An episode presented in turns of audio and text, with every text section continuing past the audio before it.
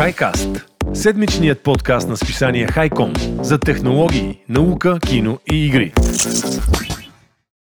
Хайкаст се излъчва с подкрепата на PokerStars, работодател споделящ страстта ни към новите технологии. Здравейте, аз съм Хели и ви приветствам в епизод 2 на третия сезон на Хайкаст, седмичния подкаст на списание Хайком за технологии. С мен са Стоян, Геро и Тодор. Здравейте, момчета! Здрасти, Хели! Здрасти, Хели! Добро утро. Не, добър. Абе, добър вечер, ще кажа. Добър вечер, добър ден! Сесия вече почна да ми се меша деня и нощта, не знам къде се намирам. Добър вечер, добър ден, добро утро, независимо кога ни слушате, благодарим ви, че сте с нас. Подкастът ни намери своя партньор в лицето на PokerStars. За тези, които не знаят кои са PokerStars, те са продуктова iGaming компания, която обединява световно известните брандове PokerStars, PokerStars Casino и PokerStars Sports.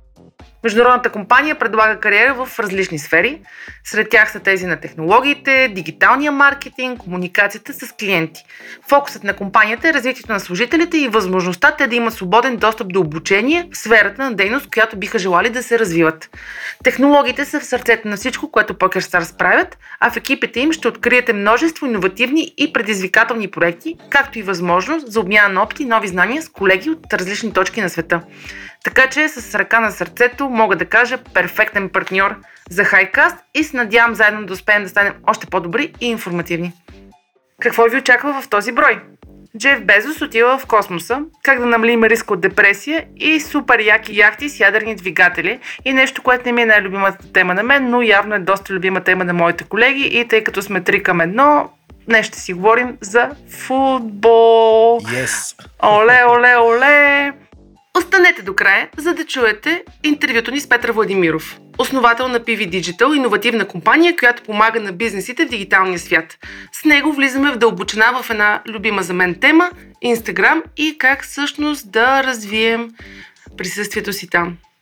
И така, значи Джеф Безос, който се разведе наскоро, доколкото си спомням, И жена му прибра доста парички, доколкото Дай знам го аз. изпраща в космоса сега, сигурно се моли да му се развали ракетата. За да прибере и другата част, да. Да, а за мен новината е, че има обрат, Стояне. И какво ще правят те двамата в космоса?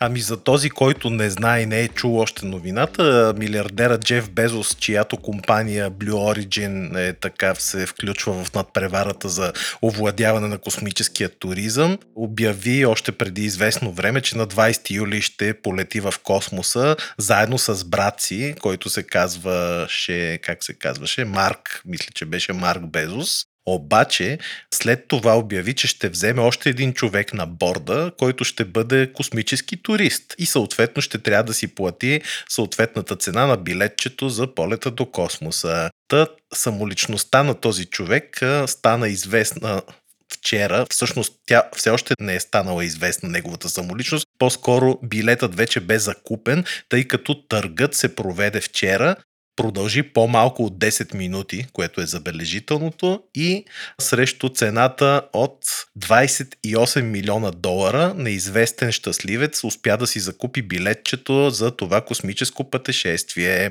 Което е още интересно, че началната цена за това място на онлайн търгът беше 4,8 милиона долара. Така че имайте предвид, че само за десетина минути е имало яко снайпове, надавания, за да стигне крайната цена от 28 милиона долара. Хора от над 140 държави са участвали в този търг. И сега спечелилият, чиято самоличност, както казах, ще стане известна след няколко седмици, е изпреварил 20 други участници в този търг. А пътуването Хели ще се осъществи с ракетата New Shepard на Blue Origin, която, както ви казах вече, на 20 юли ще бъде изстреляна от щата Тексас. Само ще споделя още нещо с вас и можем да си хилим заедно. Някъде прочетох, че Джеф Безос едва ли не ударил шамар на Илон Мъск и щял да го изпревари в тази космическа надпревара. Да, ама не, според мен. Защо? Защото полетът в космоса, така нареченият, с тази капсулка на Blue Origin ще се осъществи на 100 км, малко над 100 км височина. Тоест, изстрелва ракетата, отделя капсулката, туристите се реят няколко минути на 100 км височина безтегловно и след това пада надолу с парашут. Еми, извиняйте, ама 28 милиона долара, за да се пореем малко така в безтегловност на 100 км, на мен ми се вижда не особено голямо постижение. Стояне, имам въпроса. Кажи, Кой според теб е мистериозният купувач на билета? Роман Абрамович. Брат Пит. А, не, той няма да се набута така. Според мен е баш Илън и отива е така, за да му натрие носа. Ей, представяш ли си верно Да. Илон Мъск да си Да, ако напълно това си ще бъде страшна реклама, човек, много яка идея. Ако е това така, заклеям се, ще те вода на пицария да ядеш до откат, Ама която аз си избера. която ти си избереш и така. колко. В Италия пицария, ако може. Пицария Италия в Дървеница. Добре, там ще го взема. Не, не, в Италия, в Наполи, така истинска пица. Това си е, нашите слушатели ви чуха, така че казана дума, хвърлен камък. Имам свидетели. А, само пропуснах да кажа 11-минутно е пътуването и приходите от продажбата ще отидат за фундацията Blue Origin да популяризира математическо и техническо образование, глупости на търкалета, не знам какво ще популяризира. Както и да е, хубаво е нека да има космически туризъм, но да е така за по-дълго време. Преди години имаше концепция за хотел в космоса, такъв надуваем на Bigelow Aerospace, обаче не се осъществи. Е това нещо викам космически туризъм. Като Денис Тито да се качиш на Международната космическа станция, да изкараш 2-3 седмици. Това си е туризъм, а не 28 милиона долара за 11 минути. Я го разделете да видите колко на секунда, 50 хиляди долара на секунда, сигурно. Ужас. А те да не би да са казали след като вече е платил цената, какво ще представлява пътуването. Еми, не знам да ти кажа честно, ама ми намирисва на някаква схема, като с търга за Левски отбора, но както и да е, ще видим. Ще го видим и на мен много любопитно ми стана, пък и вие вече се хванахте на бас, така че И то в ефира. и то в ефира, в ефира на Хайкаст. Да. Продължаваме нататък с една новина, която на мен ми направи много добро впечатление и всъщност ми стана интересна. А тя е свързана с цикъла ни на сън. Тодоре, би ли ми разказал защо ако се събудя час по-рано, всъщност ще съм по-щастлива, ако правилно съм разчела новината. Еми, така е. Между другото, аз започнах да ставам един час по-рано, ама не преди новината и се чувствам доста добре, между другото. Не, че съм бил депресиран, но в принцип по-жизнено има време потренирам малко и така нататък. Но това проучване е ново. В университета Колорадо Болдър, т.е. част от Масачусетския технологичен институт, също така и Харвард, те си направили една света тройца, така наречена, да изследват дали ставането по-рано може да способства хората да нямат депресия. И според тях това е първото такова проучване на дали тези малки промени могат да повлият на психичното здраве на хората. И то било доста наложително да се извърши, защото хората се завръщат от в повечето места и държави, както и тук, от дистанционната работа към работа в офис или ходене на училище. И това, както казват учените, е една тенденция, която кара мнозина от нас да преминат на по-кратък спане нощем. Знаеме защо. Нали, по време на домашния офис, така наречен, седиме по-докъсно, гледаме филми, сериали, сутрин не трябва да ставаме толкова рано, нямаме един час път, примерно, до офиса. Така че хората стават по-раничко и според Селим Ветер, асистент по интегративна физиология в този университет на Колорадо Болдър, който казва, че от известно време знаят, че има връзка между времето, което прекараме в сън и настроението, което имаме. Но въпросът, който са ги питали, дали ако изместят малко съня, ще има полза. И те са установили с това проучване, че дори един час по-рано да ставате и да си лягате с едно, имате много по-малък риск от депресия. Бре, аз имам един такъв стряскащ въпрос, какъвто ти, Тодоре, обичаш често да ми задаваш. Мога ли да го задам? Не ям Big Mac меню. Не. Въпросът ми е дали според теб ставането по-рано би помогнал на кокошките да снасят по-големи яйца. Как мислиш? Не, не. Не, Няма нали? да ти помогнат и ти да имаш по-големи яйца. Добре. Съм точен, не, но... мен не ми трябват по-големи. Апаратната се намесва тук И, и добре. продължава нататък с новината. Състояние няма да стане това нещо. Ще си снасят нормално. Те си имат биологичен часовник кокошките. Но според проучвания предишни, както казват учените, тези хора, които са активни през нощта, т.е. има такива познати, които работят нощно време или много докъсно седят, те са два пъти по-склонни да страдат от депресия, отколкото ранобудните.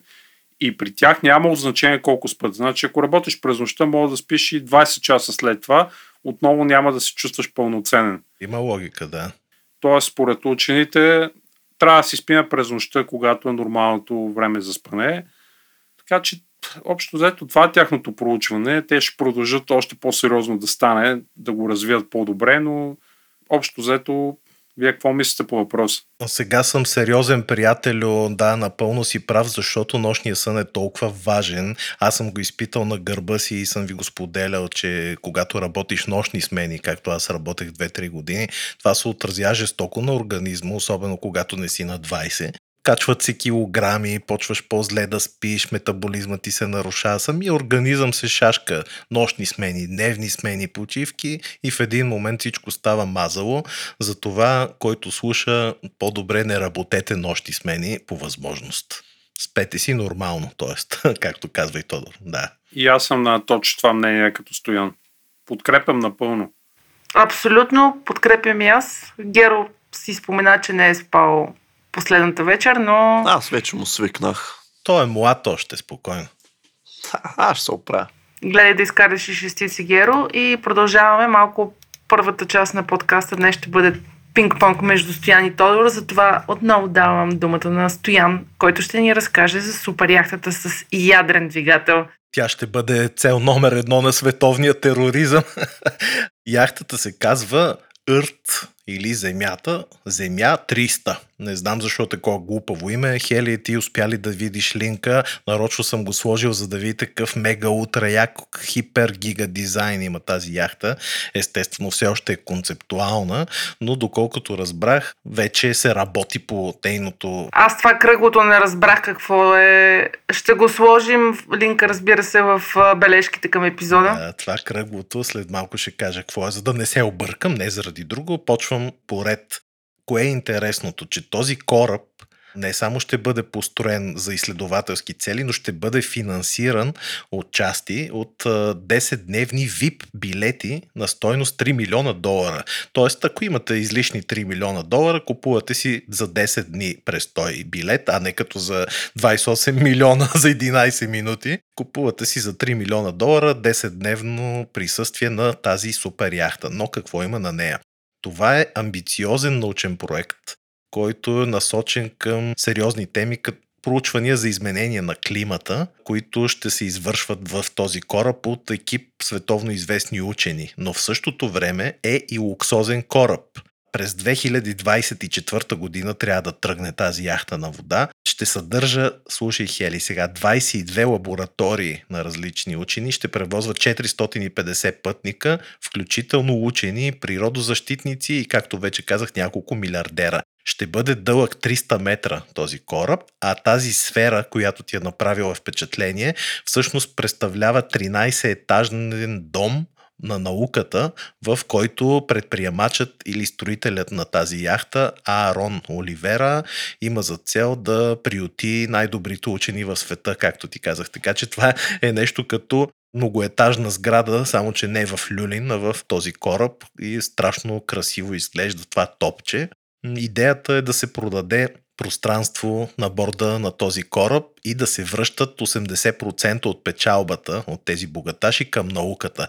Тоест милиардерите стоят, возят се там, кефат се, а в същото време техните парички отиват за наука. Сред технологиите на борда на кораба ще има роботи, софтуер за изкуствен интелект, сензори и дори, забележете, първият в света търговски морски квантов компютър за обработка на данните събрани на борда на кораба. Еха! Да, и най-важното, слушай се, ако е якото, ти го каза, ще бъде с ядрен реактор, който е посочено, че работи с разтопена сол което много странно. Melton Salt, не знам, може би някаква сол, такава уранова, нямам идея, но като се позачетох, това нещо било базирано на технологията TerraPower, подкрепяна от кого? От Бил Гейтс, която все още не е довършена като разработка. Така че станаха доста концепти. Надявам се, че ще се получи тази яхта. Ще струва около 700 милиона долара.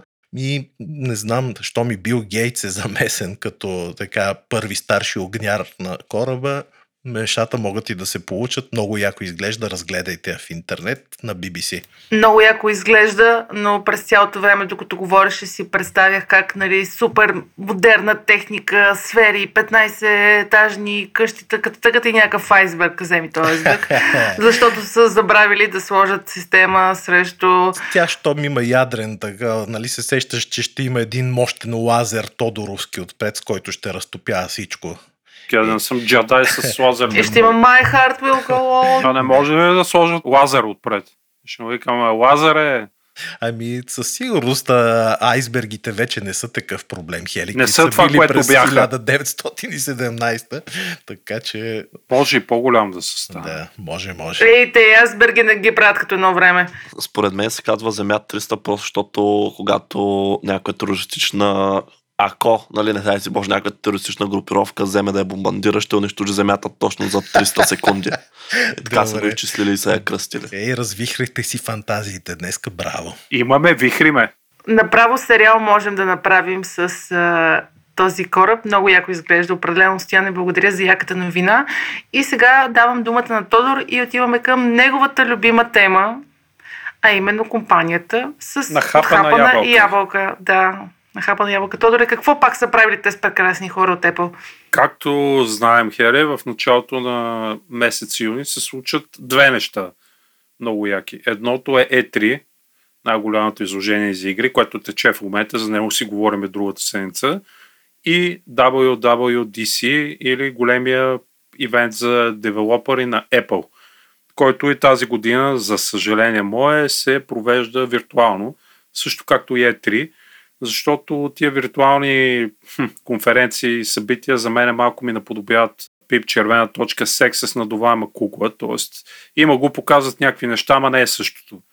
И липсата на хора в залата, ръкопляскания и да се види емоцията на публиката, когато се представя някакъв як продукт, нали, изобщо липсва. Не знам вие дали мислите така по въпроса с тия пресконференции вече в кавички, които представляват един вид, да знам, някаква поредица от трейлери само, които се въртат, но това си е лично мое мнение. Може би има хора, които го харесват определено по-ефтино за организиране на компаниите, но И по-достъпно, Тодоре, в крайна сметка. Абе, те и преди ги даваха онлайн. Смисъл, аз не съм ходил на WWDC някога, гледам си го онлайн, но когато в зала има хора, има тост, тези, които представят продуктите са на живо, има интеракция с публиката, е много по-яко, отколкото да гледат в камерата там и да декламират нещо като актьори Хамлетове. Така е, така е. Но пък доста от тези пресконференции и събития, които аз гледах, са буквално state of art, нали, с всичките анимации, виртуални щандове и така нататък. Така че пак има някакъв. Но определено живите събития липсват. Предпочитаме си живите събития, знам, че и Стоян така ми се по въпроса, но Мисля, мисля, естествено, некромансерски събития обичат само феновете на Дявола, така че... аз ще го видим Дявол съвсем скоро, както видяхме Ще вчера. има ли? между. Верно ли? Дявол 2 Resurrection, Тръчкам което с е... пръсти. Е, майка ми ще е Което- щастлива, ще го купя веднага. Да, бе, тя го играе от години. Супер. На PC, на Xbox и на PlayStation ще може да си играе съвсем скоричко, мисля, че излиза. Като Геро ще е доволен, той ще мога да цъка с Pass, защото ще бъде от ден едно в Pass. Без пари ще го играе. Спокойно, аз той така Тодор каза, че друга седмица ще си говорим за E3, ама аз още днес съм предвидел да говоря малко по-нататък в епизода. Малко можеш. Вчера МС показаха яки неща, Именно аз точно за Microsoft, че говоря какво показаха, но това по-натам. Но да се върне малко към събитието на Apple. За най-голямо мое съжаление, за разлика от миналата година, този път те не показаха никакъв хардуер. Аз се че очаквах да видим новия мобилен чип M1X, както се говори, че ще бъде, но общо взето останахме с пръст в устата, вързаха ни тенакия и не показаха нито нов чип, нито новия MacBook Pro голям, нито iMac нов, така че Леле, добре, че не изчакахме да си купуваме. Помниш ли как искахме Помня, да изчакаме? Леле, те ще го леле. покажат Е, най-вероятно. до година. Не, тази година ще е, но Есента. няма да е сега. Есента най-вероятно, точно така. Но показаха много интересни нововведения в операционните системи, като ще започнем с iOS 15 за мобилни телефони, смартфони. Ре- Recycle Bin ли са показали? Да, страшна новост. Като iOS 15 идва с много яки нови неща, поне за мене. Apple е преработила доста солидна част от функциите на платформата. 14-та версия, която смея да твърда е много яка и много стабилна. Като новата iOS 15 ще поддържа до iPhone 6s, мисля, че назад във времето, което това е последните 6 години, мисля, че телефони, което е сериозно постижение за мен няма друга такава компания, която да поддържа софтуера на телефоните си толкова назад във времето стари модели. Като първата новост, това ще бъде функцията Focus. Чрез нея потребителите на продуктите на хапаната ябълка ще могат да избират приоритетни приложения, от които да получават известия, notification, докато режимът е активен, а другите няма да се показват.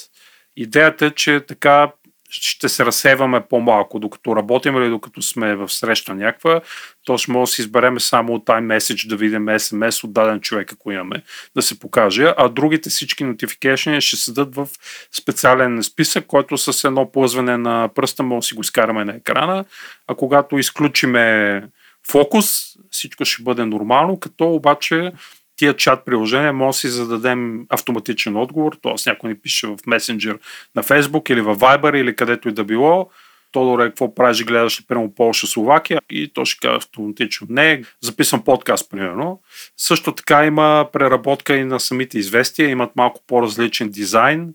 Ще се показва снимка на потребителите, които са ви изпратили съобщения. Много нагледно да видите с кой комуникирате и кой ви е търсил ще може по-детално да се нагласят часовете за показване на известия, да си ги спираме и пускаме, като операционната система вече е захранена от изкуствен интелект умен интелект, който автоматично вече ще определя кои notification да показва и кои не на базата на нашата потреба на телефона. Примерно, ако Геро ми пише, няма да ми го покаже никога, защото ние почина си пишем с него. Защото той е естествен интелект за това. Да, абсолютно. Естествено или изкуствено. И защото не ползвам iPhone, заради това ще ме дискриминира Apple. Да. Като в стария вид естествено или изкуствено, естествено изкуствено. Така че браузърът Safari също е обновен, има доста по-минималистичен и компактен дизайн, по-красив е. И покрай него са барнали малко Apple Maps, която вече има един много красив и кокетен изглед 3D, който е много по-симпатичен от на Google нещата, поне за мен е много е стилизирано и красиво, малко е като така някаква яка игричка и има доста повече детайли за обектите, инфраструктурата, самите сгради, какви са. Абе, много са го барнали това нещо, мога да видите в YouTube. Като не е тайна за мнозина, iOS също така ще затегне още повече сигурността и потребителите ще могат да управляват доста по-добре достъпа на приложенията до данните им. И в момента аз съм забранил на всичко да ме следи, така че още повече ще ни следят. Като хубавото е Siri още повече ще забързат работата, тъй като тя ще работи в рамките на iPhone, т.е. няма да търси, ще има огромна база данни, няма да трябва всяко нещо да търси в интернет инфо, което и в момента знам аз с Alexa, трябва някакви милисекунди да минат или секунди, докато отговори на дадено нещо. Siri ще го забърза доста сериозно. Също така имаше много функции насочени към здравето, което си го знаеме. Хора показваха, рецитираха. Ще може да споделяме данни с семейството си, с лекари. Тъна. Това в България не знам как ще работи. За лекарите Apple Watch и другите часовници ще ни следят по-добре. Дали сме здрави, как се развиват тренировките ни, какви постижения имаме и ще може да открива потенциални проблеми в бъдеще. Друга яка новост, която и Google до някъде имат в фото, това е Live Text, т.е. каквото и да снимаме, ще може да копираме, да пестваме текст от снимка или да звъниме на телефона от снимката, т.е. виждаме някакъв текст на примерно снимал съм Стоян и зад него пише примерно Техномаркет, драгвам Техномаркет само надписа на страни и той ми изкарва в Google какво е Техномаркет. Така че това е така. И Wallet портфела също така в него ще може да съхраняваме личните данни, т.е. номер на личен карта и така нататък и няма да се налага да носиме документи. За сега само в щатите ще бъде в момента. iPad OS 15 също има доста променени работи. Разбира се, новия iPad знаме идва с M1 процесор. То вече мощен почти като настолен компютър, особено ако имаме клавиатурата и мишката си е направо компютър И iPad OS вече доста се приближава до настолен компютър. Надухви главата малко, а новия Mac OS за последно, той се нарича Monterey. Те си продължават да се кръщават новите оси на интересни географски локации в щатите и по света. Новата функция, която представих е най-интересната, че ще мога да използваме една и съща клавиатура и мишка на Mac iPad. Ако сложим iPad на бюрото като втори монитор и до компютъра, второ устройство, ще може с клавиатурата и мишката го командваме. Добавили са още подобрения по сигурността, FaceTime, SharePlay, забързане, същия фокус ще го има и така. Стига толкова за Apple. Геро, да те питам тебе ти, гледа ли нещата? Ми, аз само мога да кажа, нали, така като ревностен привърженик на Google, че фотос отдавна го имат а, това с разпознаване на текста. Но да, иначе хвърлях един поглед, но не смятам, че има нещо много революционно. Те номера от сорта на ще забързаме Siri с 0,1 милисекунда. Това за мен не е нещо, което крайният потребител нали, ще усети в day-to-day use, така че според мен това, което се е случило, просто може би заради нали, условията, в които работят, но не им е стигнало просто времето не е по да работят нещата и така някои по-дребни неща изкараха на пледен план и вече очакваме следващото събитие, за да видим някакви по-сериозни така обявления. Тъй като и аз нали, очаквах, даже така тайно се надявах, че може да покажат часовниците, въпреки че те принцип по-късно ги изкарват, но няма такъв късмет.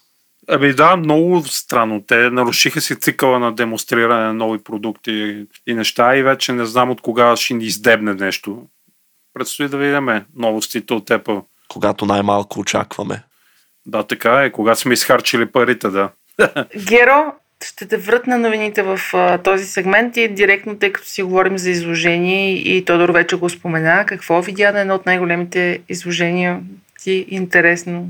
Аха, ами така, това, което видях, първо, сега с Game Pass да започне или с новата игра, айде ще започна с... За тези, които не знаят какво е това изложение, би ли ни казал с някои думи? Да, и три. Ами това е изложение, едно от най-големите изложения технологични, където се представят всякакви готини неща и джаджи. Сега няма да навлизам в задълбочение анализ за него. Аз така или иначе ще включа... Другата към... седмица. Да, другата седмица, но аз така или иначе ще кажа, че ще включа материали, естествено, към подкаста, към самото събитие, така че хората ще могат да прочитат. Но какво бе обявено на него? Първо, Bethesda ще прави Starfield, т.е. това е игра, която още през 2018 беше обявена, но тази година ще излезе. И сега, нали, за незапознатите, принцип Bethesda мен ми е много на сърце, тъй като Помня преди години 2012-2013, тогава бях много заребен по Dishonored, Rage също мисля, че беше тях. Имаха и още един въпрос, сега не мога да се сети, трябва да си отворя стария профил в Steam и да ги видя, но помня, че просто всеки път, когато си вземех някаква игра и видях локото на Бетеста, понеже тогава бях твърде малък, нали, за да разбирам от студия и така нататък, но просто като видях това си казах, е, тук оцелих златната мина. И всъщност интересно е, че това, сега Тодо ще ме поправи, ако греша, но прочетох, че всъщност това е първата им нова игра от 25 години насам. Като нямам преди, че 25 години не са имали игри, а че не са имали чисто нов франчайз, който да развиват, а само са пускали втора, трета, четвърта, пета и така нататък генерации на други игри, които имат, което аз си признавам, че не го знаех. Затова дори е малко така трудно да го повярвам но както знаем, примерно Elder Scrolls ще и за шеста версия, примерно. Те си имат такива франчайзи популярни. Fallout също е техен франчайз, сега се сещам. Той също има супер много алитерации, така че наистина си е доста възможно Starfield да си е наистина първата нова част от... Напълно си прав, Геро. За съжаление, нищо не показаха от Starfield, между другото. Да, не показаха. Имаше CG трейлър като филмче на Pixar, което нищо съществено не демонстрира, което... Да, не е сериозно това по принцип, тъй като не е геймплей. Ме ме навежда на мисълта, че 2023 година най-рано ще видим тази игра. И дано, и дано, за да не сполети съдбата на Cyberpunk, тъжната им съдба. Едва ли, тъй като аз с Cyberpunk, нали, то се разбра, че те са ги пресирали там вече инвеститорите, докато Microsoft, тя, т.е. Bethesda, те Microsoft ги купиха, нали? Да. Да, така че не знам кой ще ги пресира Microsoft толкова да, много, така че... Да, много жестоко пресират, но това е отделен въпрос, ще видим. Времето ще покаже. Да, ами така да е, само набързо да кажа, тъй като може би им е интересно на хората. Какво представлява тази игра? Представете си нещо като Skyrim, Open World, само че в космоса. Нали? Ще има там едва ли не като в вселената на Star Wars, така че наистина много, много готино изглежда, поне от това, което видяхме, но сега, докато не видим геймплей, винаги трябва да си имаме едно на ум. Но другото, което за мен дори ми беше още по-така приятна изненада, най-вече защото аз ползвам Xbox Game Pass. Всъщност това е наистина невероятната програма, която те обявиха, включително с заглавия, чисто нови игри, които излизат на Day One. В смисъл, хора, имайте преди това са AAA заглавия, някои от тях, които струват 60 евро или 60 долара, зависимост къде ги купувате на лаунч и ти ги получаваш безплатно с Game Pass, който буквално ултимет версията му е 11,99 паунда на месец. Така че това е наистина невероятно, поне не знам, аз не съм виждал. Няма, няма просто конкуренция. Да знам аз някоя друга компания да прави подобна инициатива, пред за игри, разбира се. Тъй като стриминг услугите също предлагат много добро съотношение цена-количество. Та, част от игрите, които ще идват, сега ще ги изброя набързо. 12 Minutes, Psychonauts 2, Aragami 2, Sable, Dana Cruises, Back for Blood, Age of Empires 4, Forza Horizon 5, нещо, което със сигурност ще пробвам, когато излезе. Halo Infinite, тук мисля, че Тодор ще се развълнува повече от мен, тъй като аз признавам, че тази поредица е малко преди моето време и не съм удоволствие така да я... Може да играеш големия пакет от първите четири игри, да. Не мога да се надъхам нещо. Много голям комитмент ми е просто четири игри, така да... Те не са толкова дълги, има предвид, така че спокойно може да си ги изиграш. Да, така че наистина страхотни наистина заглавия идват, както отново, отново повтарям, това са някои от тях от Launch Day, специално тези, които Microsoft разработва, просто идват още от първия ден и една от тях мисля, че излиза след седмица, ако не се лъжа. Dark Alliance, да, точно така се каже Dark Alliance, аз видях трейлър, наистина много готино изглеждаше, така че ще я пробвам и след това ще докладвам, както се казва, за подкаста. Та, нека да спрем до тук с новините за Microsoft, че... Абсолютно и давам думите на Стоян. Тук съм, тук съм. Малко шоколад, че хапнах докато си говорих. Кажи за LG тук какво става с нашите хора от LG? Тъй като съм фен на LG, а освен това, че съм пък фен, имаме и хубав, много готин материал на сайта на Highcom. Можете да го прочетете за новата серия телевизори OLED, която е C11 и 55-инчовия модел. Кое исках да ви кажа? Че всъщност LG имат нова версия на операционната си система за телевизорите от 2021 година, т.е. WebOS 6.0 това е новата версия на операционната система за всички OLED, QNET, Mini LED, NanoCell и така нататък смарт телевизори от 2021. Мислят, че ще може и с апдейт да се сложи и на по-старите от 2020 година, но това не ви го гарантирам. Накратко, който ползва LG телевизор, веднага ще забележи актуализирания начален екран, който е преработен за по-добра използваемост, за да отговори на нуждите на променящите се времена. В смисъл, приближава се доста вече като Android. Знаете, Android, като натиснеш Home, ти излизат списъци с най-гледаните предавания, предложения и така нататък. Подобно нещо са направили вече и LG. Тоест, ако до сега на телевизор LG, какъвто и моя по-стар от 2019 година, гледаш съдържанието на екрана в реално време и в същото време отдолу се подреждат като иконки различните програми. Сега това нещо не е така. На цял екран се показва съдържанието, препоръчват ти се много готини неща, телевизорът с негови изкуствен интелект анализира какво да ти предложи. Страшно интересно, но не и заради това пак казвам цялата новина, защото има още новости. Има и ново Magic Remote, дистанционно, което е по-малко, по-компактно, с добавени нови бутони за Rakuten и Disney+, любимата мрежа на Тодор. да, смей се. Най-якото, което само ще го спомена, е функцията Magic Explorer.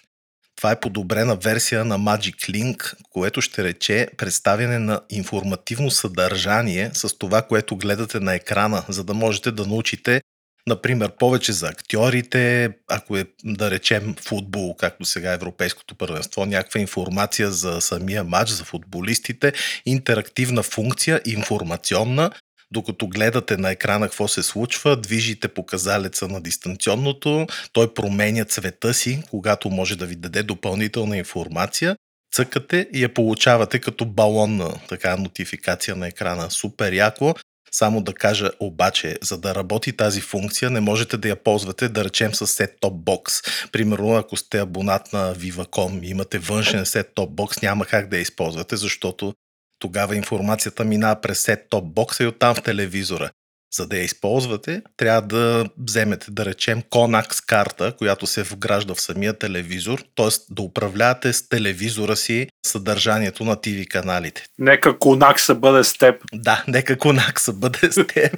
Ти ползваш ли Конакс, приятел? Не, не, не ползвам. Нали? То лошото е, че много доставчици не ползват. Аз ходих на живо да гледам този телевизор в централата на LG и колегата Петър ми показа като възможност, но точно сподели, че май само вече близо или много малко компании предлагат такава опция. И преди от апаратната да. ни се обадя, защото минаваме времето за подкаста, давам думата на Геро. Благодарите, Стоян, за тази новина. Хората могат да прочитат на сайта подробности за този продукт. Давам микрофона на Геро. Геро, Аз приятелю, каква е връзката, поеми микрофона, каква е връзката между Тесла и PlayStation 5?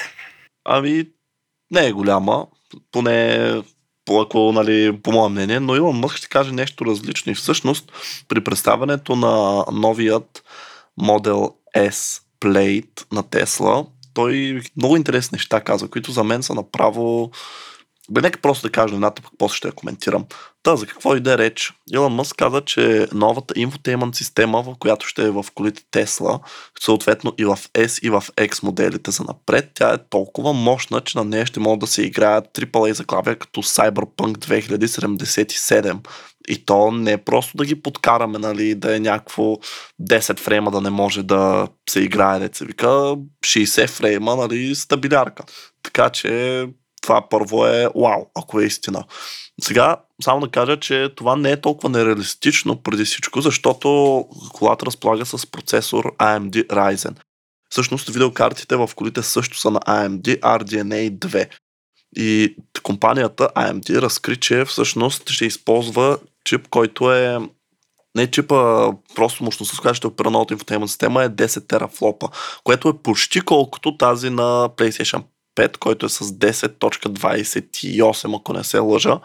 Само, че тук разликата естествено е, че при Тесла все пак това е кола и има още доста неща, за които ще трябва бордовата система да се грижи, не е само изцяло за игра, така че няма да е баш 10 терафлопа мощността, но все пак си е доста впечатляващо и по принцип това със сигурност би означавало, че Cyberpunk и не само всякакви AAA заглавия наистина ще вървят гладко. Сега по време на представянето беше представен и един джойстик на Тесла, който изглеждаше много така интересно, бих казал. Така като оформен буквално като волана на Тесла, който той пък не си е много стандартен волан, такъв кръгъл. Ами по-скоро представете си като джойстик от PlayStation 5, да не кажа, че той буквално изглеждаше не знам, поне на снимките, които аз бях много такъв груп вид, имаше все едно буквално изрязан джойстик от PlayStation 5, в смисъл дръжките, където се държи са изрязани и отдолу е лепнато долната част на волан на Тесла, преблади са изписано Тесла върху него и сега те не дадаха информация дали ще пътува наистина колата или пък отделно ще закупва като аксесуар джойстика, така че за сега това няма информация, но е доста интересно. Мен това, което наистина ми е интересно е наистина кому е нужно това да играе AAA заглавия в игрите. Окей, нали, разбираме, че по принцип електрическите коли не са като... Ако има един недостатък, който съм сигурен, че в бъдещето със сигурност ще бъде решен, но не към днешна дата. Това е, че много време отнема зареждането. Сега двигателите с вътрешно горене, нали, така замърсяват средата и така нататък, само че отиваш на бензиностанцията за две минути, пълниш, плащаш и заминаваш пълниш, плащиш, палиш. И буквално, нали, някои сега зависи от колата, има такива коли, които час-два се зареждат електрически, така че, окей, може би наистина не е лоша идея да имаш да подсъкаш няколко игри, докато чакаш. Само, че поне аз като от Verge взех новината и там се беше споменало това, че и колите ще стават все по-автономни и така нататък, нали, което също е вярно. Само, че ние от едно ниво 4 или 5 сме, поне аз мисля, на едно пет поколения Тесли, ако не и повече. Така че сме си доста, доста далеч от такова ниво на автономност, при което нали, колата сама ще се кара, за да може да си цъкаме ние игрички. Батерията, Геро, батерията. Да, и батерията също. Така че наистина ще е много интересно да видим дали в истинския живот това ще има приложение, тъй като според мен поне хората, които могат да си купят Тесла, могат да си купят и PlayStation и хубав телевизор, така че не знам какво ще ги изкушава да играят е, игри на Тесла, тъй като отново имайте преди сега, то не беше казано нали, каква платформа ще се използва, но ако разработят Тесла собствена платформа, това ще значи, може би ще имат собствен стор и там пак ще трябва да си купуват тези игри. Сега не знам, може и да се линква акаунт към някой от PlayStation, Xbox и така нататък. Предстои да разберем, но наистина интересно ми е да видя какво мислите вие за това да си играем игрички. Според мен, ако ти изгониш жената от вкъщи, имаш си Тесла, на токси, имаш си PlayStation, за какво ти е повече? Една баня ти трябва и си решил проблема. Абе, най-тъжното Геро, знаеш кое е? Кое? Мога да си купа PlayStation 5 и хубав телевизор, а не мога да си купа Тесла. От това, което ти каза. Е, именно то, затова казвам, че който може да си купи Тесла, може да си купи другите неща, така че... Еми, аз мога да си купа другите, а Тесла не мога. Тъжно. Е, ми тъжно е, така е, тъжно е. А стояне ти като паралия? Тесла мога да си купа или пък за И два да кръстиш Никола. Никола Тесла. Да, така ще я кръста добре. Добре, и продължаваме нататък към любимата ми част. Ще си говорим за филми. Днес всички сте ми подбрали много филми. Стояне, да започнем с теб. Какво гледа миналата седмица? И аз съм го гледала това. Много се кефа. Е, Гледала ли си го? Ами аз да. гледах доста неща. Сега няма ви занимавам, че догледах, да речем, The Walking Dead, което това Не, е кажи за голяма Tooth. драма. Да, там или спираш да го гледаш на пети сезон, или се мъчиш до край, нали? Както и да е. Аз се мъчих. Sweet Tooth е сериалчето, което гледам, все още не съм го догледал. И знаеш ли защо го гледам? Защото същия този пич Петър от LG ми препоръча да го гледам заради чудесния HDR, който има. И при което аз реагирах. А добре бе, Netflix и HDR. да, е Netflix. Що лош ли е HDR на Netflix? Ми е един от най-лошите. Моля, кой е по-добър? Apple Plus, доказано. Disney е, ти, Plus, Е, ти доказано. имаш ли Apple Plus? Имам. Е, ти си богаташ, ние нямаме. И Disney Plus също нямаме, так, така че, окей, когато си го вземем, тогава ще говорим. Това не го казвам аз. Това бе, е мо- мнение Не, на... значи със сигурност на тестове. Apple Plus е най-хубаво качеството, защото и като битрейт е най-високо там, безспорно, нищо не казвам. Амазон Prime е дъното, там е доказано. По-добре да няма да... Знаеш, интересно е, че има сериали, дето много хубаво изглеждат и в Прайма, но както и да е на Netflix също зависи да ти кажа. Някои изглеждат по-добре, някои по-зле. Аз не съм супер впечатлен от HDR-а на този сериал, но да се върна към него. Sweet Tooth, когато ми го препоръча колегата, аз реагирах, ама чакай, това не е ли е детско филмче, защото става въпрос за едни такива не мутанти, ами хибриди, с едни рокца, с едни зурлички, такива тъпоти. И той каза ми, не, не, става си и за възрастни, така че го загледах. Не е лош, Хели може би ще ме подкрепи. Забавен е, има някаква идея. Естествено, любимата ни тема, Тодоре, на тебе и мен. А, края на света, човечеството унищожено от вирус. Така, доста актуално.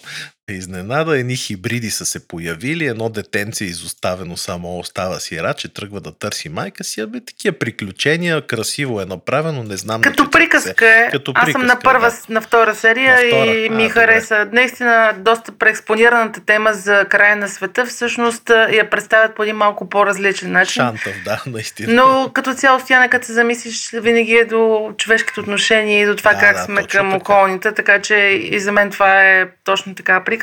Много ми хареса. Да, готино. И на мен ми харесва пета серия. Съм става малко по-дебилска на там, но ще видиш. Геро, аз с теб също гледам един сериал. Аз явно много съм гледала през изминалата седмица. Кастелвания, би ли ни разказал? Препоръчаш? Да, предположих, че няма да си гледала футболния сериал Хели. А, не благодаря, извинете.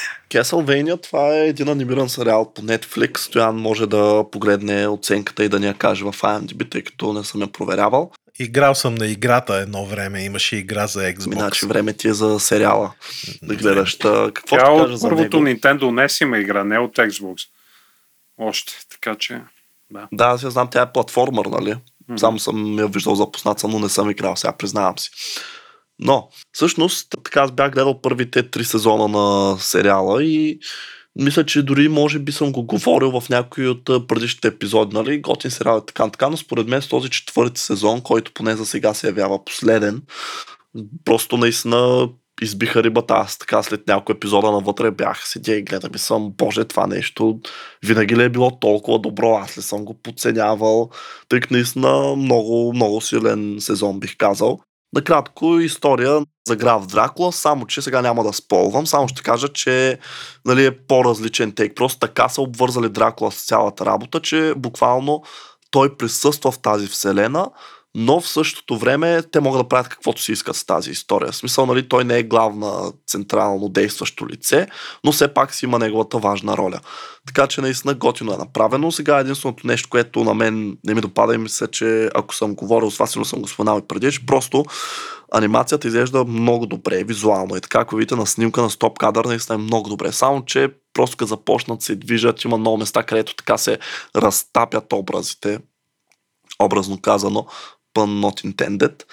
Не знам, някакси не са ми смул движенията, да кажем, като съм гледал анимета, нали, японски, там някакси много по добре, по-естествено се получава, докато просто някакси самите движения на анимацията нещо не ми харесаха много, как са направени и леко ме дразнят, но иначе наистина много, много добра история. Сега не искам нищо да сполвам. Само единственото, което друго не ми хареса е, че така, нали, може би слушателите са изпитвали това чувство, когато гледаш нещо и то усещаш, че върви към кулминацията, към края. Буквално всичко почва да се развръзва, там се разплита и идва един момент, в който ти просто си да кажем, умира някой герой, който ти харесваш и нали, си казваш, нали, хем ти е тъп, обаче хем имаше такова чувство, нали, че това е един цикъл, който е затворен. И аз така имах това чувство, но просто последните пет минути не знам защо им трябваше. Така изведнъж толкова много неща скупчиха и Тоест аз знам защо им трябваше. Това просто го направиха, за да може да е отворен края. Въпреки, че според мен щеше да е по-добре, ако просто бяха така буквално последните 50 минути от последния сезон, т.е. последния епизод на сезона ги бяха махнали. И без да влизаме в подробности, Геро, другия сериал, който гледа, да, Баджо. Ами, Роберто Баджо, това е един легендарен италиански футболист за тези, които не знаят.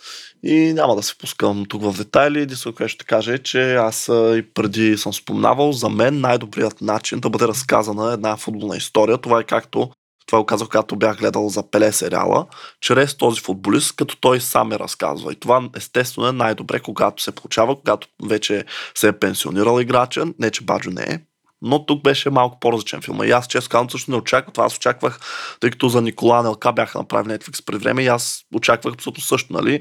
Интервю с Баджо, той разказва, нали, емоция през него, може би с други футболисти на Италия легендарни, тъй като те наистина много легендарен отбор имаха тези години. Но не, всъщност филма е, има си актьори и просто има един човек, който играе ролята на Роберто Баджо и филма се развива. Сега актьорската игра беше добре, нали не беше нещо вау като за Оскар, но беше добре като за такъв тип филм, който буквално се опитва да събере в час и половина 15 или 20 години история, което наистина поне за мен много е трудно да се получи. Тук не мога да кажа, че бях напълно удовлетворен, тъй като наистина много неща бяха прескачани и то няма как да е, иначе наистина само най-важните неща са събрани. Но така дали бих го гледал отново, по-скоро не но пък дали се заслужава, ами ако така сте фенове на футбола и може би не сте запознати историята на Баджо, както аз не бях, тъй като той е играл малко преди моето време и само съм чувал неща. да, интересно е така за... Bestава като за един път, нека да кажем. Ние състоян сме го гледали обаче Баджо.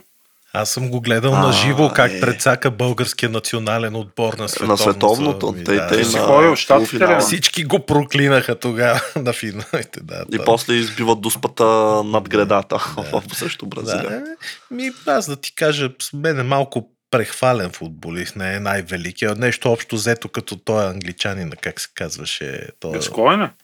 А, не, бе, не. Това, дето е женен за Спайс Гъруката, бе, кажи го. Е, Бекъм, Бекъм е страшен, Бекъм, бе. Бекъм биеше едни яки пряк свободни, е така. Той пасове и всичко пасове, му е да. топ на бе. Бе, по принцип, аз тук съм на мнението на Стоян, че Бекъм наистина ми е малко прехвален, но пак аз него не съм го гледал, така че не мога да съм напълно обективен, както и за Пачо. И тъй като сме на футболна вълна, давам директно думата на Тримата. Тодор, който е гледан тримата, да, Европейското първенство по футбол и един сериал е гледал. И един сериал е гледал стартъп, много як с Адам Броуди, който знаем от Orange County. М. Великолепният тинейджерски сериал. Много як стартъп, три сезона в а, Netflix се намира. Изгледайте го, как се създава компания. Ма за футбол ли? Не, А, стартъп добре. е как се създава Света е стартъп футбол. компания. А, добре. Економическа, за интернет, гангстерски войни, престрелки, руски мафиоти. Много як стояне, може би ще ти хареса и на теб, ако не си го гледал стартъп. Трендинг е в Netflix в момента. А, супер. Аз толкова сериали Препоръчвам. съм приготвил да гледам, вече не знам, не ми стига времето. Май ще е най-добре да напусна работа, за да гледам сериали. И сега, Стояне, аз ще ти препоръчам два сериала, които гледах миналата седмица. Първия се казва Порталът и е български сериал, който можете да гледате в YouTube все още. Доколкото разбрах, ще бъде май още седмица две онлайн безплатен. Сериалът става въпрос за пътуване във времето. Един човек Е. се връща 40 години назад в комунизма. Всъщност е една доста хубава детективска история, която показва много яка носталгия към тези времена. Също така доста добър сетъп е направен на сериала. Като цяло има си своите проблеми, но ако се чувствате романтично настроени към това време, обаче без да влиза в някакво обожание на комунистите, нали? а по-скоро чисто тази епоха, когато кремвиршите и хляба, примерно, можеш да си ги вземеш за 50 стотинки, когато връщахме амбалаж, бутилки от Толио, когато гледахме всяка неделя и така нататък. Много добре е направен. Също така за хора, които всъщност са на възрастта на Геро, би било интересно да видят как са живяли хората по това време и като цяло една много яка детективска загадка, има малко любов, има пътуване във времето и за български сериал аз с ръка на сърцето мога да кажа, че добре са справили хората. Така че бягайте бързо, порталът по БНТ и в YouTube. И другия, който искам да препоръчаме е On Becoming a God in Northern California. Този сериал в момента върви по Netflix и е с Кристен Дънс, една доста яка актриса, която си спомняте като детенцето от интервю с вампир. Като цяло става въпрос за една пирамидална схема, и ако си спомняте, примерно, различни големи компании, нали, ти си купуваш, продаваш надолу-надолу пирамидите, които бяха доста популярни 90-те години в България. Една пирамидална схема, обаче отвътре погледната, супер як е заснет сериала, много е интересен. Главните герои, въобще героите са много добре развити и препоръчвам също така да му хвалите едно око, защото е, рейтинга му е 7,2, не е най-високия стояние, ще ме прощаваш. Но въпреки това, мисля, че е уникално добър направен сериал, в който много инвестира в героите си. И така, Сега гледам, че в портала май Татяна Лолова играе. Татяна Лова, последната и роля, да. М, Супер, ще го гледам тогава. Мерси, мерси. Препоръчвам със сигурност. Мисля, аз принципно имам нали, към българските сериали. Не съм гледала под прикритие, признавам си. Е, това трябва да го направиш. Не мога, човек. Никакъв шанс. Никакъв. Зиро. Никакъв шанс. Да, и аз съм Аз така. всичко ми е българско и родно, не. Е, Абе, Тодор, дай му шанс. Смисъл, не. Не. е лошо сериалче. Не, не, Добре, не, не, айде. Тодор няма. Геро, поне ти и Стоян да го гледате. И набързо Евро 2021. за около всъщност- 30 минути ще си поговорим. Ще го... Ми аз ще ходя да оправя котките да им дам храна и ще се върна. Добре, аз ще кажа само три неща. Казвам три неща и ви оставям. Първо, Абе, повече говори какъв е проблем. повече. Добре, Кажи, започни за кой отбор си ти. Айде събрали сме се сега мъжка партия. Сега не е мъжка момента. партия. Ми не, то все пак е трети ден ли? Кой е? Благодаря, Геро. Първенството няма кой Хели, знае ти не отиваш ли при котките?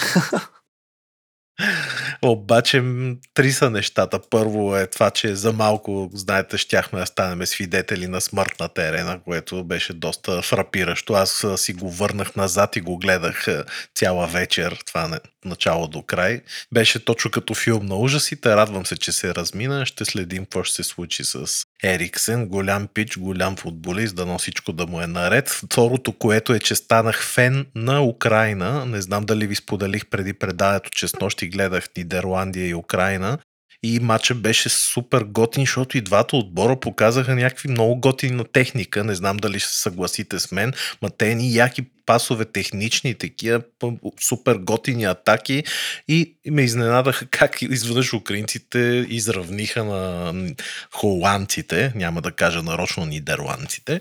Е, защо нарочно? Това е тяхната Кажи, държава, Лале, че Да, така това се е казва. тяхната държава, знам, съгласен съм, но те от отдавна така се казва. В смисъл Нидерландс, да Нидерландс, от доста отдавна ние все още си викахме Холандия. Както и да е, нидерландците си заслужиха все пак в крайна сметка победата, но а, украинците играха доста сърцато и ми направи впечатление, че са така доста сериозен отбор. Ще ги гледам с интерес от тук насетне. Те сложиха Крим на фанелката и Да, е тук вече тия дойдяха- политическите, да, аз Бягаме далеч от тях, Да, да. по-хубаво да се така, много тъпо, много тъпо ще бъде за тия политики. И това е третото, казвам, гола днеска. Да, Помогнете ми десетката на чехите, не знам как се казваше, Шик. обаче пич Патрик вкара... Шик в Так- Рома играе. Видяхте ли къв гол вкара отдалече, Да, с някакъв страшен фаут, стопката така се изви и влезе точно където трябва, че аз направо унемях. Браво, супер, е такива неща искам да гледам. Бекъм Вие ги сте- пъхаше такива голове едно Бекъм пъхаше ги и Цето Стоичков, той ги пъхаше по друг начин. Стояне, а ти не каза между другото за кой отбор си на това първенство. Ами, знаеш ли, не съм се замислял, честно да ти кажа. Е, сега като ме попита... Защото нашите юнаци ги няма. Ние, както казваме, ние сме, както беше вица, България е единствен отбор, който от 17 години няма загуба на европейско това го първенство. Нали, Да, да. защото го гледа по По телевизията. телевизията, да. Ми, не знам да ти кажа, нямам изтъкнат това. А, може би единствено Португалия, защото знаете, че съм фен на Кристиано Роналдо. Ако пак португалците станат, ще се изкефа, но се съмнявам това да стане, така че по-вероятно някой друг отбор, да, но пък да има изненада, защо не, някой като Украина да стане. Който и да е важното е да е готин футбол, момчета, и да има е такива нови звезди да израстват, защото не виждам кой ще замени старите. Не Геро, виждаш ти? кой ще замени старите. Еми не виждам, да. Е, винаги има млади играчи. Мбапе има и добри. ще заменят Еми, Меси да, Роналдо. Мбапе не е го виждам като кой знае О, колко. страшно играч. А вие видяхте ли Мбапе какъв скандал направи за това, че Жиро бил казал публично, че не му подавал достатъчно? Мале, мале. Е, те Не. това са нормални простоти. Е, Между те тия. така си мерят. Те едно време и Балуков и си И с риск да загубим женската аудитория. Кажете си и вие. Еми да. Ами, Геро ти? аз, Аз предполагам, аз, че за един отбор сме сте аз привърженици, съм може за, би. не знам, аз съм за Франция. Така ли? А, За кой си? за Обиона? Как е за кой? О, не, аз а, Англия, докато Саутгейт е начало, просто не знам, не го харесвам този треньор, не съм му почитател на И аз съм за и- Англия, кефът ме. Добре, а, аз по-скоро за Германия си мислих да съм, но О, тия не. реших. Не, аз просто причина съм за Франция, просто защото искам Голо Канте да спечели златната топка. И ако вземат и европейското французите, вече нам трудно някой ще го спре с този сезон, който имаше. Но няма да спра на това. Аз ви така много лошо направихте, че в крачка ме фанахте за това европейско. Нямах време да се подготвя. Другия Не път. знам за какво ще говоря, това само така се присланчвам към вашите теми. Единственото, което искам да кажа е, че много лошо впечатление ми направи. Знам дали чухте едно изказване на Питър Шмайхел, сега не знам защо той точно го направи това, че нали, играчите на Дания не искали да продължават матч с Финландия, а треньора им дори съжалявал, че ги е пуснал обратно на терена. Сега, Нали, това, което се случи с Кристиан Ериксен е ужасно. Нали? Надяваме се да се оправи възможно най-бързо и наистина UEFA и FIFA трябва да сериозно се замислят върху това, което правят, тъй като все пак това не са роботи, това са играчи, това са хора, които те също имат предел на силите и няма как да играят наистина мачове през три дни, тъй като ето виждаме и какво се случва на даден етап. Тъй като това не е първият футболист, не е последния, при който това ще се случи, така че със сигурност нещо трябва да бъде направено. Но, може би за тези, които само са чули Ерикса и не знаят, не следят футбола, финландците всъщност спечелиха този матч, след като той бе подновен и то с единствения си точен удар, единствения си удар в матча, нали? И не знам, просто за мен това изказване на Питър Шмайхел така ми остави един горчив вкус в устата, нали, че не знам дали ще да го направи, ако те не бяха загубили този матч, но истината е, че трагедии се случват и играчи на Дания те направиха каквото можаха. Те събраха около Ериксен, когато го изнасяха. Между другото, не можах така да гледам матча в реално време. След това гледах на запис. Не знам българските телевизии как са го дали, но чух, че BBC 20 минути само са И при нас можеха спокойно да го спрат и да в студиото да се говорят. За мен. Значи и тук са направили също, нали? Тъй като знаем, че телевизиите обичат някой така да покажат щупен крак, разбита глава, понеже... Ама то на... Чакай, Чакай, бетона ли беше забранено ли нещо нарочно не снимаха? Забранено е в висшата лига, но А, за другите висшата. първенства, да. Е, за значи, няма. трябва да го забранат, защото е Ами да, гадничко. то- А нашите наистина. мишкари тук даваха всичко. Да. Ако може Ами, да защото му... това вдига рейтинга, Да. понеже и заради това. Но мисълта ми е, че истината е, че играчите на Дания те имаха три опции, реално, след този инцидент. Матча да бъде подновен още същия ден, както се и случи в крайна сметка. Матча да бъде подновен на следващия ден, тъй като и преди сме виждали такива неща, да кажем някой път заради лошо време, заради лоши условия на терена, фенове нахлуват на терена ли, случват се всякакви неща и матчове биват прекратени и се доиграват на следващ ден или да загубят служебно с 3 на 0. И наистина чест им прави, тъй като наистина това сигурно е изключително тежко да видиш един човек, който ти цял живот си играл с него. Я не цял живот, но до години ти играеш с него и го познаваш. Както виждате, той ще наистина обедини целия футболен свят. Аз просто в Twitter влязох и аз всъщност там разбрах, тъй като влязах Twitter изведнъж всички Get Well, Сол Ериксен и викам чай, какво стана тук. Нали има масово футболисти, отбори, всички почти всеки, който е вкарал от тогава насам на европейското или ай, не почти всеки, но половината си така посветиха гола на Ериксен. Наистина само чест прави на дъчаните, че излязоха и доиграха този матч. Но истината е, че те трябваше да го изиграят. Нали? Сега няма как даром да им бъде дадена победата и наистина заради това просто така... И от апаратната се обаждат и казват, че времето ви за футбол изтече. Тодоре, с две думи, твоето мнение за европейското. Аз ще се говоря по-натам тогава, да не ви отнемам от времето. Аз си казах, аз съм привърженик съм на Англия на този турнир, така че стискам палци Англия. за момчетата на... Значи можем да си направим една издънка на Хайкас, която да е за Apple, една за Microsoft и една за футбол. Пичове, много ви благодаря, че подготвихте толкова интересни новини в днешния ден. Аз си бях подготвила да говоря за The Last of Us Part 2, но явно ще остане за следващия път. Казвам ви чао Довиждане, довиждане. и до нови срещи! Абсолютно. Чао! Още веднъж специални благодарности на нашия партньор PokerStars, че повярва и подкрепи Highcast. Ако се интересувате професионално от технологиите и сте готови за ново кариерно предизвикателство, то ви препоръчваме горещо да обмислите да се включите в отбора на PokerStars. Можете да разгледате свободните позиции за работа, публикувани на кариерния ми сайт и линк ще видите в описанието на Highcast. И сега е време за интервюто ни с Петър Владимиров. Ще си говорим за Instagram маркетинг. Останете до края, защото се получи едно много интересно и практично интервю. Добре дошли във втората част на Хайкаст. Както обикновено сме ви подготвили разговор с много интересен гост. Днес наш гост и мой събеседник ще бъде Петър Владимиров от PV Digital. Здрасти, Петре! Здравей, Хели, благодаря ти за поканата и благодаря на Хайком. И аз много ти благодаря. Ти в предварителния разговор каза, че това ти е първия подкаст, така че аз много се развълнувах. Надявам се да ти хареса и да участваш в много повече подкасти. И аз благодаря.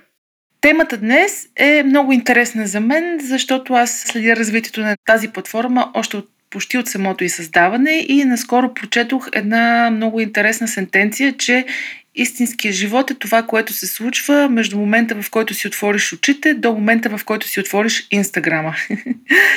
Та, без, без да продължавам повече в тази посока, днес ще си говорим повече за Инстаграм.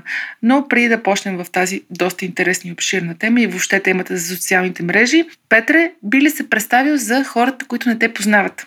Разбира се, казвам се Петър Владимиров. Вече повече от 12 години се занимавам с реклама, комуникация и диджитал. Като през 2019 година основах компанията ми PV Digital, която е нов вид компания, предлагаща решение на бизнесите в дигиталния свят. И мисията ми е да помагам на различни компании в създаването и изпълнението на стратегии и идеи, които работят за бизнеса им чрез иновации, като се стара да обединявам най-добрите практики от света на агенциите, фриленсерите и технологиите, за да предоставя един нов подход в рекламата и дигиталните комуникации.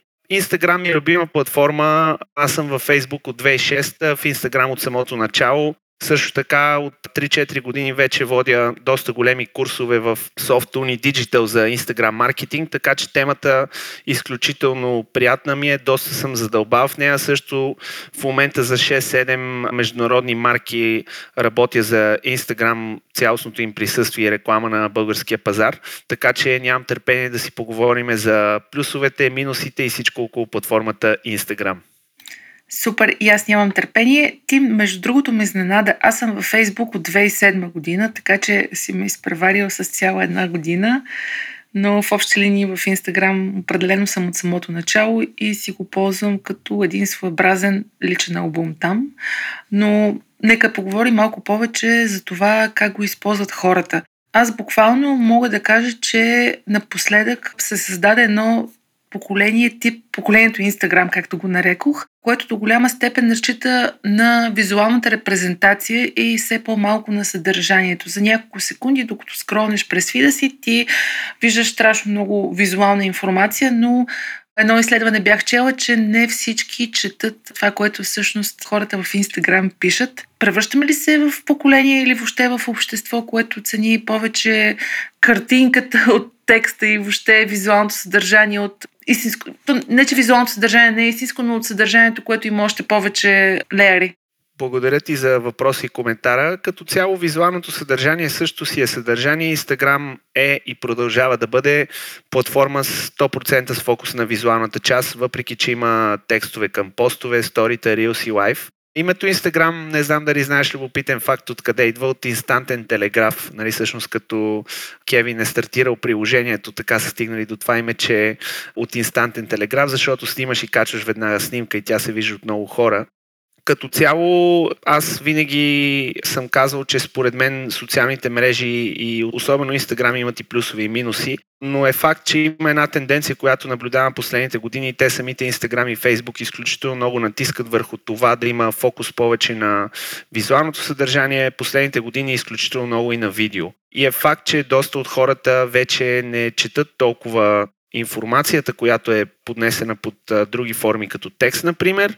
А, фокуса основно в Instagram е и винаги ще бъде на визуалната част, а, бидейки визуална платформа. Сега плюсовете и минусите от това нещо, за мен лично четенето изобщо, идвайки от това, че аз правя много креатив, но при мен той идва от копирайтинг, т.е. от писане на текстове, оттам идват и за визуалната част идеите. За доста и клиенти и брандове права и за снимане с телефона за Инстаграм, което се получава страхотно. Но като цяло Инстаграм си е платформа, която гони визуалната част и целта им е всъщност на самите Инстаграм потребителите да изпълняват максимално много основната им функция, която е качване на визуално съдържание. Това след себе си води естествено и плюсове и минуси, които може надълго и на широко да обсъдим.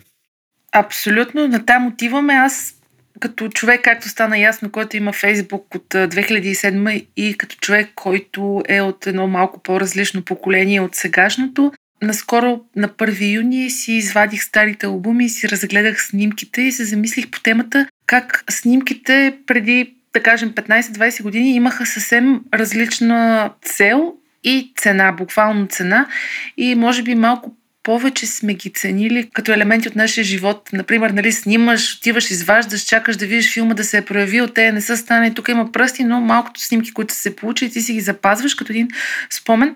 Не обесцени ли въобще социалните мрежи, мобилните телефони, тази есенция на снимките, която преди 20 години ни даваше? Какво е твоето мнение? Не вървим ли в тази посока, че една снимка всъщност няма голяма цена в момента. И продължавам този въпрос. Реално това, което аз наблюдавам е, че хората буквално снимат всеки един момент от живота си. Трябва ли всеки момент да е снимка и спомен? Мисъл, какво е твоето наблюдение? Благодаря ти много за въпроса. Много ми харесва темата. Тя всъщност е доста съобхватна. Аз съм напълно на същото мнение като теб. Значи преди с снимките първо не всеки можеше да снима. Второто, което е поради това самите снимки бяха по-малко, имаше си определен брой кадри в лентата, които можеш да направиш. Ти си снимал, не виждаш на момента преди излезат дигиталните апарати, си спомняш, че ти не знаеш какво си снимал, ти си хванал момента, штракнал си с апарата и след това вече като се прояви, виждаш също снимката. После вече дойдоха апаратите, в които виждаш директно, може да си преглеждаш дигитално снимките. След това дойдоха и смартфоните. И според мен това е наистина един казус, който първо, че всеки човек вече стана фотограф. Преди ако си спомняш, примерно от семейните снимки си спомням при нас Дядо ми беше човек, който винаги около 15 минути подготовка имаше за снимка с тия старите руски апарати. Ела по-напред, по-назад, съберете се настрани и така нататък. Общо взето беше си едно събитие да си направим на коледа или на Великден семейството снимка. Определено смятам, че навлизането на смартфоните, основно не само на Инстаграма и на смартфоните като технология, вече всеки си носи един апарат в него. И то да не говориме, че нали, новите, примерно iPhone 12 Pro, какъвто съм аз, те просто снимат брутално качествени кадри, автоматичен режим, просто дори не трябва да имаш някакви базови познания по фотография, за да фащаш готини снимки.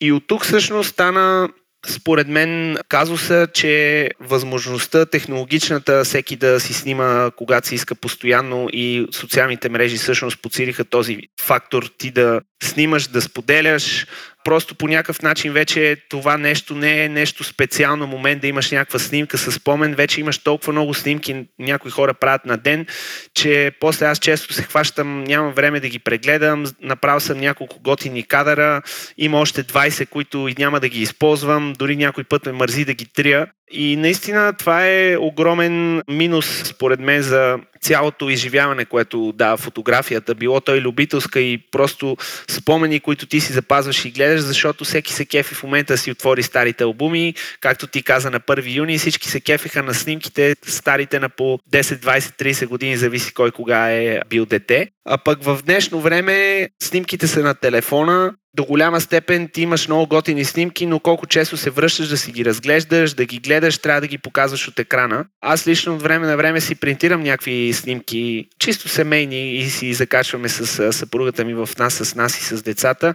но се хващам, че това нещо съм го направил за 5 години точно един път. И целият този факт според мен е изключително промени потребителското отношение и преживяването на хората с фотографията от нещо по-специално, по-интимно, стана нещо супер масово и в някакъв момент дори се неглижира, защото ти снимайки постоянно, качвайки и създавайки огромно количество от а, снимки, ти в един момент малко трудно става да оцениш наистина добрия кадър, който си направил от а, морето от снимки, които имаш в телефона. Аз съм сигурен, че доста голяма част от слушателите на Хайком също, ако си влезат в албумите, аз преди си използвах времето когато пътувам някакви презокеански и далечни полети, в самолета, ако не мога да заспа си, минавам през целия албум и по 3-4 часа да трия някакви снимки, които, например, в момента имайки продукти, които снимам за клиенти, от една фотосесия от 3 кадра аз примерно съм снимал 50. Сега тия другите 50, аз а, нямам навика веднага след това да ги се изчиствам, да остават само тези, да си ги правя си ги по папки в телефона, но цялото това нещо, смартфона и фотографията и възможността всеки буквално да създава висококачествени снимки, дойде от технологиите и това има и плюсове. Естествено, плюсовете са, че всеки може да прави в момента, що годе готини снимки и всеки може да създава моменти. Минусите за мен също са доста. И те се коренят точно в това, което ти каза, че по някакъв начин вече се обесцени и цялото изживяване, свързано с фотографията от нещо по-специално, стана нещо масово, рутинно, прието така за даденост и в общи линии това малко отслабва цялостния елемент на изкуството, на интимните моменти всъщност с фотографията, да си извадиш лентата, да гледаш снимките, отиваш на екскурзия на море, прибираш се с приятели, след два месеца вадиш снимките, сядате, разглеждате ги, ти какво си снимал, то какво е станало. Изобщо доста такива неща могат да се споделят по темата. Добре, тъй като почнахме с темата свързана с плюсовете и минусите, аз ще направя едно признание пред слушателите на Хайкаст и пред теб. Аз си изтрих 99% от инфлуенсърите в моя Instagram фит. И сега се чувствам малко по как се казва, спокойна, не създава ли някакъв тип лъжовна представа за света и може би до голяма степен и комплекси у хората, които следят всичките тези инфлуенсъри? Смисъл, има ли този минус поред тебе на Инстаграм като социална медия, нали, постоянно гледаш ни картинки, едни хора са по чужбина, едни хора са ни тела, едни хора спортуват и почваш да се замислиш, аз ли правя нещо грешно. И другото е, какви пък са плюсовете на тази социална мрежа и какво дава на потребителите което наистина си заслужава да сме там. Значи, според мен като цяло Инстаграм е една много добра платформа, при положение, че ти можеш да гледаш прекрасни снимки, защото наистина има много качествено съдържание в платформата. Не само от инфуенсъри, от творци, от фотографии, от артисти, от хора, които се занимават с рисуване, художници, дизайнери, през чисто любители, хора, които имат поглед и снимат готини неща. Наистина има много готино съдържание, което платформата определено може да обогати като обща култура, като естетика, ако щеш дори като добро настроение да ти даде. От гледна точка на проблемите, със сигурност има нали, The Social Network, филми по темата, Facebook и Instagram. Facebook is hijacking your mind. Една много добра статия мога да препоръчам. Мисля, че забравих в коя медия излезе преди няколко години с, нали, с бивши кадри от Facebook, от Instagram, от Google, защото проблемът всъщност е, че има едно поколение, особено по-младите хора, които все още нямат изградена силна ценностна система, не са се ориентирали в живота и фокусирайки се прекалено много върху другите хора и съдържанието в Инстаграм и, и някакси се има едно такова според мен откъсване малко от реалния живот, защото в крайна сметка Инстаграм е просто едно приложение. Темата е доста всеобхватна с а, инфуенсърите, с добрите и с лошите страни, но Instagram със сигурност има много добри страни и в крайна сметка това е една платформа, в която хората влизат за забавление, да отвличат вниманието си, както казах, има и наистина доста стойностно съдържание, дори образователно съдържание има в платформата. Всичко вече зависи и какви хора ще следваш, какви реклами ще излизат, разбира се, откакто останаха част Instagram от Facebook и се лиснаха на борсата. И всъщност не знам дали знаеш, преди няколко години една-две или кога беше създателите на Инстаграм, те напуснаха Инстаграм и вече си е нали, създателите на платформата всъщност вече не са в Инстаграм. Но все още, за разлика от Фейсбук, Инстаграм е една платформа, която аз намирам за доста интересна от гледна точка на съдържание, което може хората там да следят. И да, има го казуса, особено с, според мен, не дам съвети, но според мен, нали, човек трябва да в различните етапи от живота да се фокусира в нещата, които са най-важни за него. А именно, наскоро бях на ресторант с жена ми, аз имам дете на 5 години и, нали си спомняш, като бяхме малки по ресторантите, всички деца веднага се намират, почват някакви луди игри, гонят се там по столове, по такива.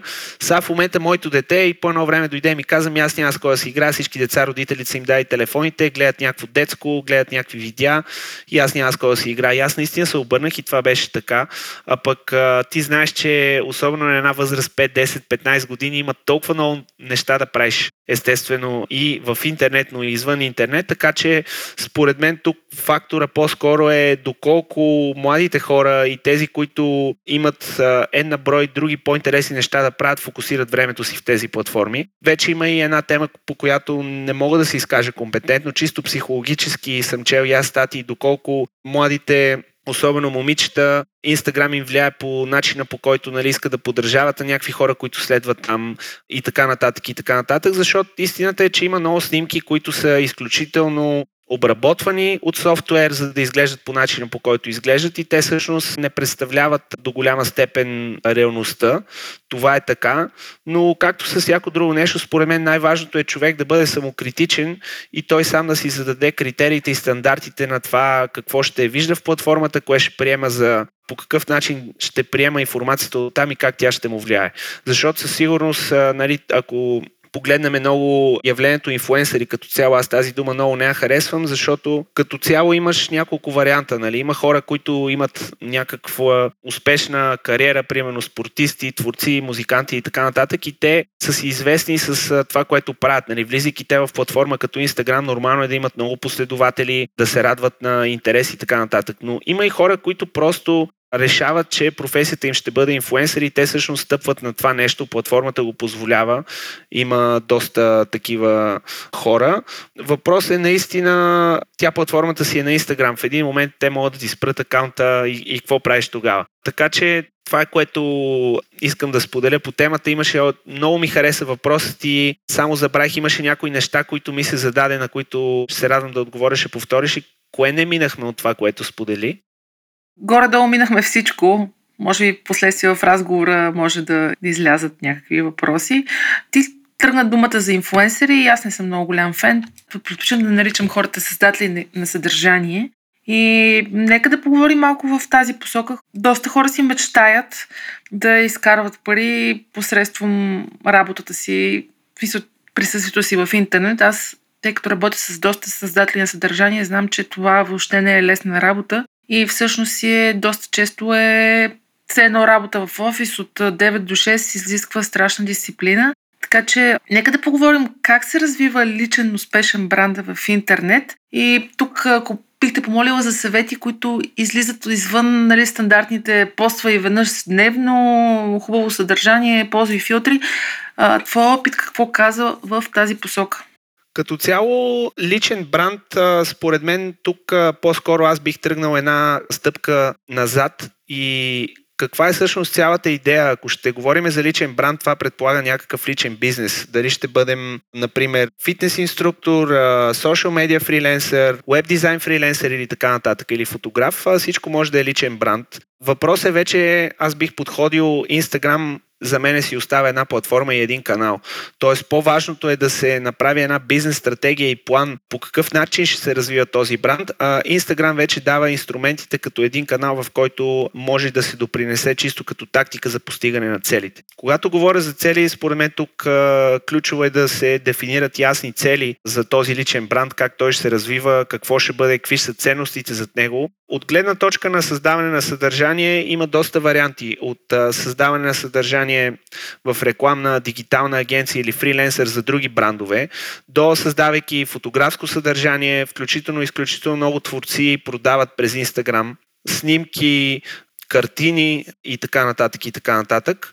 Но много различни насоки има. А, доста, това, което и ти каза, доста препоръчително е наистина да се отделя време на платформата, защото колкото повече време прекарваш там и създаваш съдържание, ангажираш се с съдържание, това може само да работи положително за личния ти бранд. Много зависи вече от конкретните цели. Ако искаш да влеземе в някаква конкретика, да разгледаме различни примери, защото създаването на съдържание само по себе си вече стана много лесно и достъпно, но тук думата качество за мен е фокус.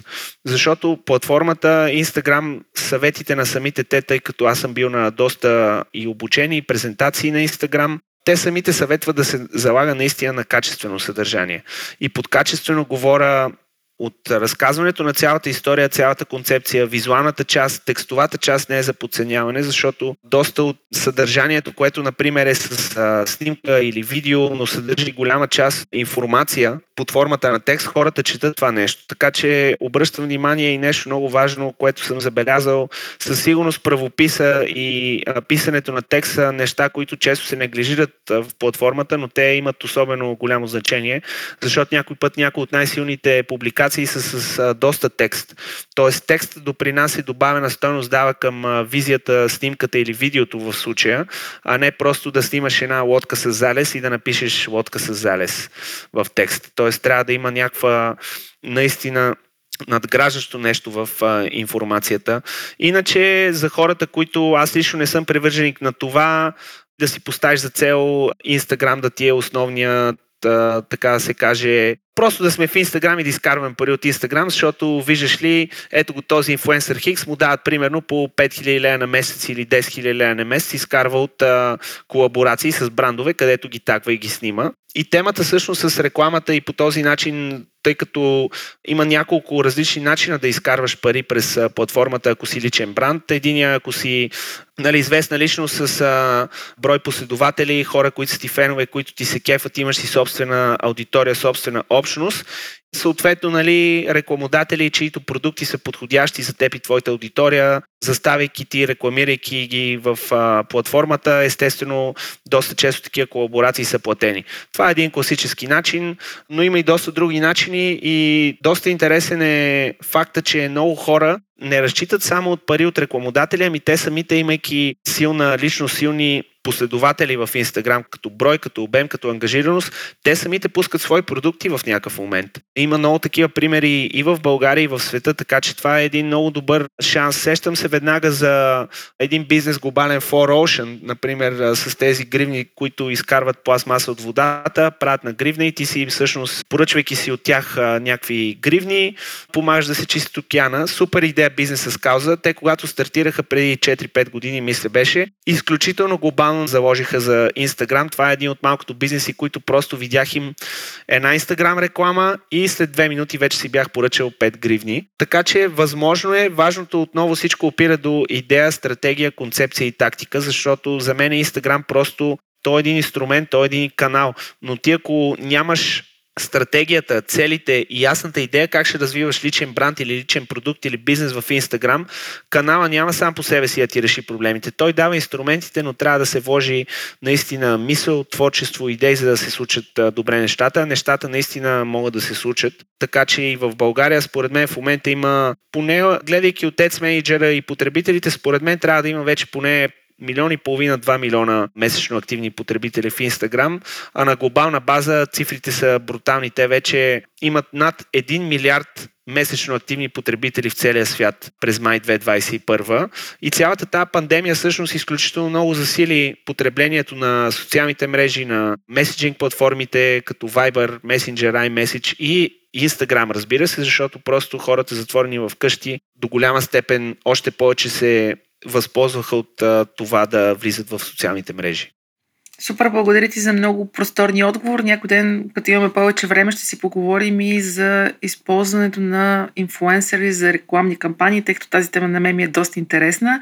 Но тъй като вървим към финал на нашия разговор, би ли ни дал твоите tips and tricks или съвети, ако аз съм бранд или неправителствена организация, тук не говорим нали, за личен бранд вече, а по-скоро говорим за компанията и доста съвети даде, които вярвам, че са приложими към подобен тип бизнес. Но ако искам да развивам своя бранд в Инстаграм, как да почна добре? Буквално това ми е въпроса. И има ли смисъл всички бизнеси да имат Инстаграм акаунти? Ако нямаш какво толкова да покажеш, има ли смисъл въобще да си правиш Инстаграм акаунт само за да си там? Благодаря за въпроса. Значи първо отговарям от последния.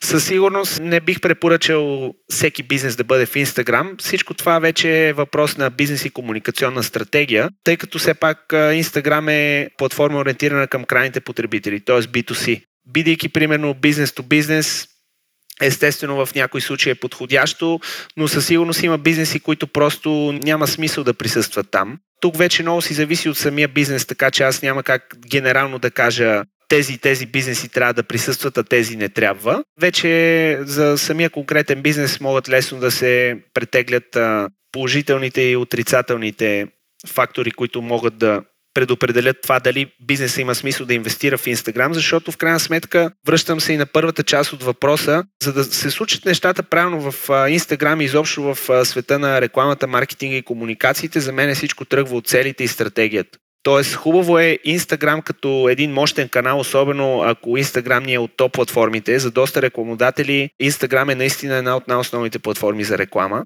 Със сигурност съвета ми е да се стартира с една цялостна стратегия. Какво ще прави нашата марка в Instagram? Какво правят конкурентите? Какво правят а, подобни марки в а, други пазари? И тук не говорим за копиране, а по-скоро за вдъхновяване и за виждане кое работи и кое не. Следващата стъпка, според мен, е да се дефинира ясно какъв процент от нашата целева аудитория е в Instagram. И тук вече стигаме до въпроса кой бизнес има смисъл да рекламира. Тоест, ако голяма част от аудиторията ни е в Instagram, е доста логично ние да сме там, защото хората, които целим да са наши клиенти, са там.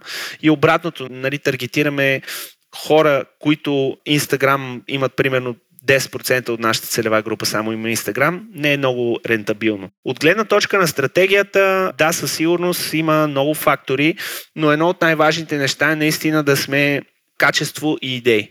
Тези две неща бих посъветвал за платформата. Тоест, има, да, има работещи практики, които могат да се взаимстват, да се видят, но със сигурност качествените идеи, като платформа, която е доста визуална и самото качество и на снимките, и на видеята, и на самата идея, както във всяка една реклама, идеята в крайна сметка е това, което ще грабне хората и ако е направена спрямо наистина потребителските навици е подходяща, тогава вече продукта, бранда или каквото нещо се комуникира в Инстаграм може да пожеле много успехи. От гледна точка на самото създаване на съдържание, платформата вече има изключително много вградени неща, вградени инструменти, които могат да се използват и аз бих посъветвал хората първо да тези, които те първа прохождат, първо да разцъкат абсолютно всички опции на самата платформа, защото тя има много. Другото, което е, ако сме малък или среден бизнес, изключително много помага това да сме активни, нали, да поддържаме активно с а, няколко поста седмично, всеки дневно сторита, един път седмично може да се пуска лайв, нали, новите Reels, колаборации с други бизнеси и брандове, не винаги платени, някой път може да има колаборации, просто защото бизнесите, личностите взаимно си се кефат и, и така се получават добри неща. И не на последно място, самия тип съдържание е добре наистина да го прави някой човек, който няма нужда да е дизайнер, да е професионален фотограф, но със сигурност трябва да има идея от комуникация, да има естетическа култура и да знае наистина визуално плюс текст как да представи нещата по един наистина качествен начин. Защото изключително много съдържание се бълва от а, платформата и качеството е това, което наистина нещата, които пускаме и правиме, трябва да са добри. Ако, т.е. ако нещо не ни харесва, просто да го пуснем, защото в календара ни стои днеска трябва да имам полза в Инстаграм и просто за две минути да направим нещо. По-добре е да не пускаме нищо, а да си отделим един-два часа, за да създадем нещо наистина качествено и стойностно. Благодаря ти, Петре, за това обстойно изложение. Много ми беше интересно. Надявам се да си продължим този разговор, тъй като Инстаграм и въобще социалните мрежи са инструмент, без който явно вече няма да можем. Ако искат хората да те намерят, продължава ли да има в софтуни твои курси, въобще къде могат, ако искат консултация за Инстаграм или просто да ти зададат някакъв въпрос, къде да те намерят? Благодаря ти и аз. Най-лесно е да ми пишете един имейл на peter.klombapivi.digital или да влезат на pv.digital и там при клик все още сайта ми не е готов, директно се зарежда имейла ми, на който могат да ми пишат. Който има въпроси, ще се радвам по възможност да му отговоря, да съм полезен. Също за финал искам да препоръчам и всъщност няколко от самите Facebook и Instagram няколко ценни ресурса, като един от тях е Instagram Creator Studio, Instagram Business Blog и всъщност един от най-добрите бих казал, гидове за Instagram. Facebook Blueprint, частта с Instagram, безплатни са, от Facebook са и наистина там има най-различни възможности. И не на последно място, следвайте профила Instagram for Business.